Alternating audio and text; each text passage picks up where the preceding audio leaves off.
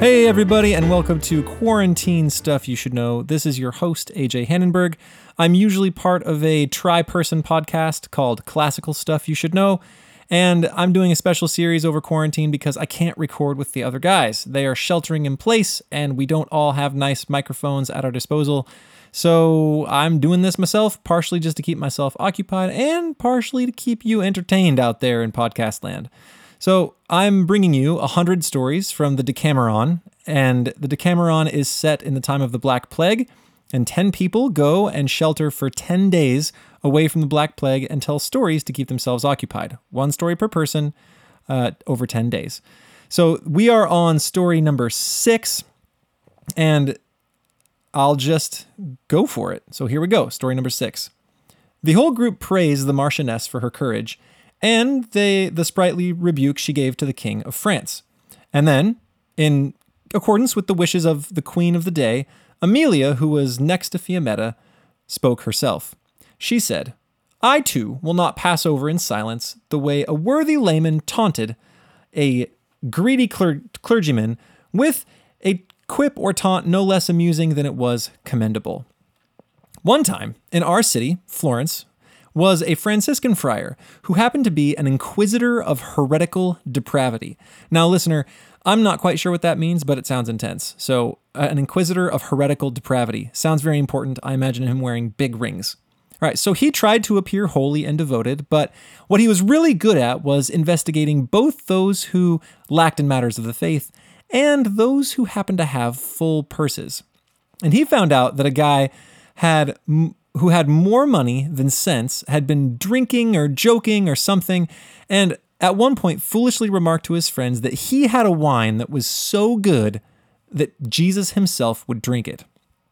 Now, the inquisitor found out that this man happened to have not only large estates, but a pretty full purse himself. And so he came down on him cum gladiis e fustibus, which I had to look up. It means with words and staves and brought serious action against him, thinking that while getting the guy in trouble and stopping the impiety, he would also have a chance to line his pockets, which is essentially what happened. So he called the man in and asked the man if the charges were true. The man explained what had happened, and the inquisitor said, who happened to be a devotee of St. John of the Golden Beard. Now, St. John of the Golden Beard, I had to look up, and there's a note at the end that talks about John Chrysostom, who was the saint with the golden mouth because his, his sermons were so good. But it could also mean the story of, or sorry, it could also be a reference to St. John the Baptist, the protector of Florence, who had a beard and whose image was printed on the golden florin. So if he's a follower of St. John Goldenbeard, that could mean he's just a follower of money. So anyway, this guy says, "So you've made Christ a drinker, have you? And and a connoisseur of fine wines." As if you were Cinciglione or one of your other lushes and drunks and tavern crawlers. Now, I guess Sing, Sing, Sing, that guy, the the uh, name Cinciglione, was a famous drinker. We have since sort of lost the reference. And now you speak with humility and want to argue that the matter is completely trivial. But you are mistaken and you deserve to be burned for it when we decide to take action against you, as we must. Uh, he talked some more, and the whole sort of scene was really menacing and mean, and he treated the man as if he was Epicurus and had denied the immortality of the soul. Epicurus, listener, was an old philosopher, didn't think the soul lasted forever and died with the person. Um, and the good man could only persuade him to leniency, and he did this by using go betweens to sort of grease his palms with a goodly amount of the fat of St. John of the Golden Mouth. And he he didn't want to do this through any other way. He couldn't give it directly to the priest because the priest was a Franciscan, and those guys are not supposed to touch money because Francis himself was poor, right? And so that's what he did was sort of grease the guy's palms. And he actually applied the the ointment of money so generously that the fire he was threatened with was commuted by grace, and all he had to do was wear a cross as a badge, as if he were about to about to go off on a crusade. So it even made him look a little bit extra pious. And in fact, the friar was so happy with the money that he made it yellow on a black background to kind of make it look cool. And so besides pocketing the money, the friar detained the man and ordered him to hear Mass every morning in the church nearby as penance and to present himself before the dinner hour to the friar, after which he was free to do as he pleased. So at Mass one morning, this honest, good man who just happens to run off at the mouth sometimes heard, For every one you shall receive a hundredfold and shall inherit everlasting life. And everyone and, and this comes from a full verse that says everyone who has left houses or brothers or sisters or father or mother or wife or children or fields for my sake will receive a hundred times as much and will inherit eternal life. It's a reference to the things you leave you will receive back right? The things you give up.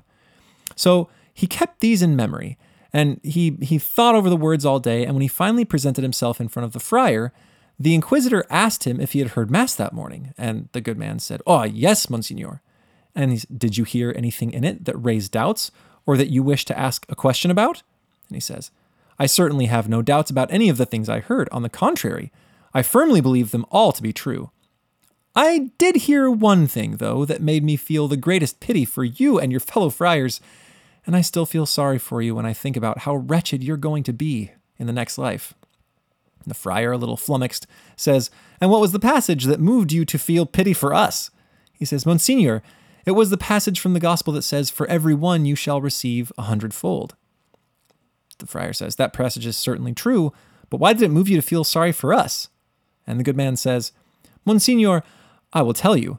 Every day since I started coming here, I've seen a crowd of poor people outside the outside who are given sometimes one and sometimes two huge cauldrons of broth that you and the friars in this convent send to them as leftovers. So if each of you gets a hundredfold return on what you've given here, you're going to have so much of it up there that you're all drown in it. And all the friars around the table burst out laughing and they thought it was hilarious, but the Inquisitor, kind of hearing their guzzling hypocrisy rebuked, was furious.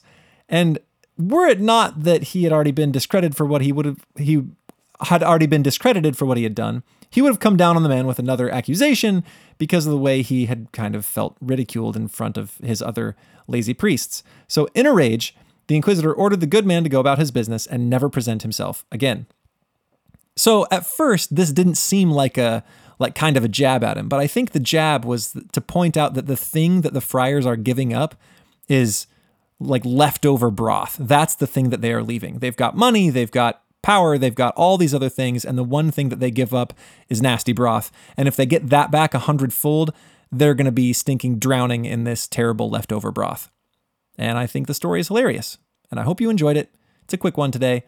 Uh, I don't know if they're all going to be quick like this. I'm anticipating that I'm going to have a bunch of quick ones, and then I'll just be drowning in a huge story as these friars are drowning in broth. I think that's going to happen. I don't know if it's true. Anyway, I hope you're enjoying quarantine and staying safe and staying healthy. And my heart goes out to you if you're not, and my prayers. All right, see you guys later. Till tomorrow. Bye.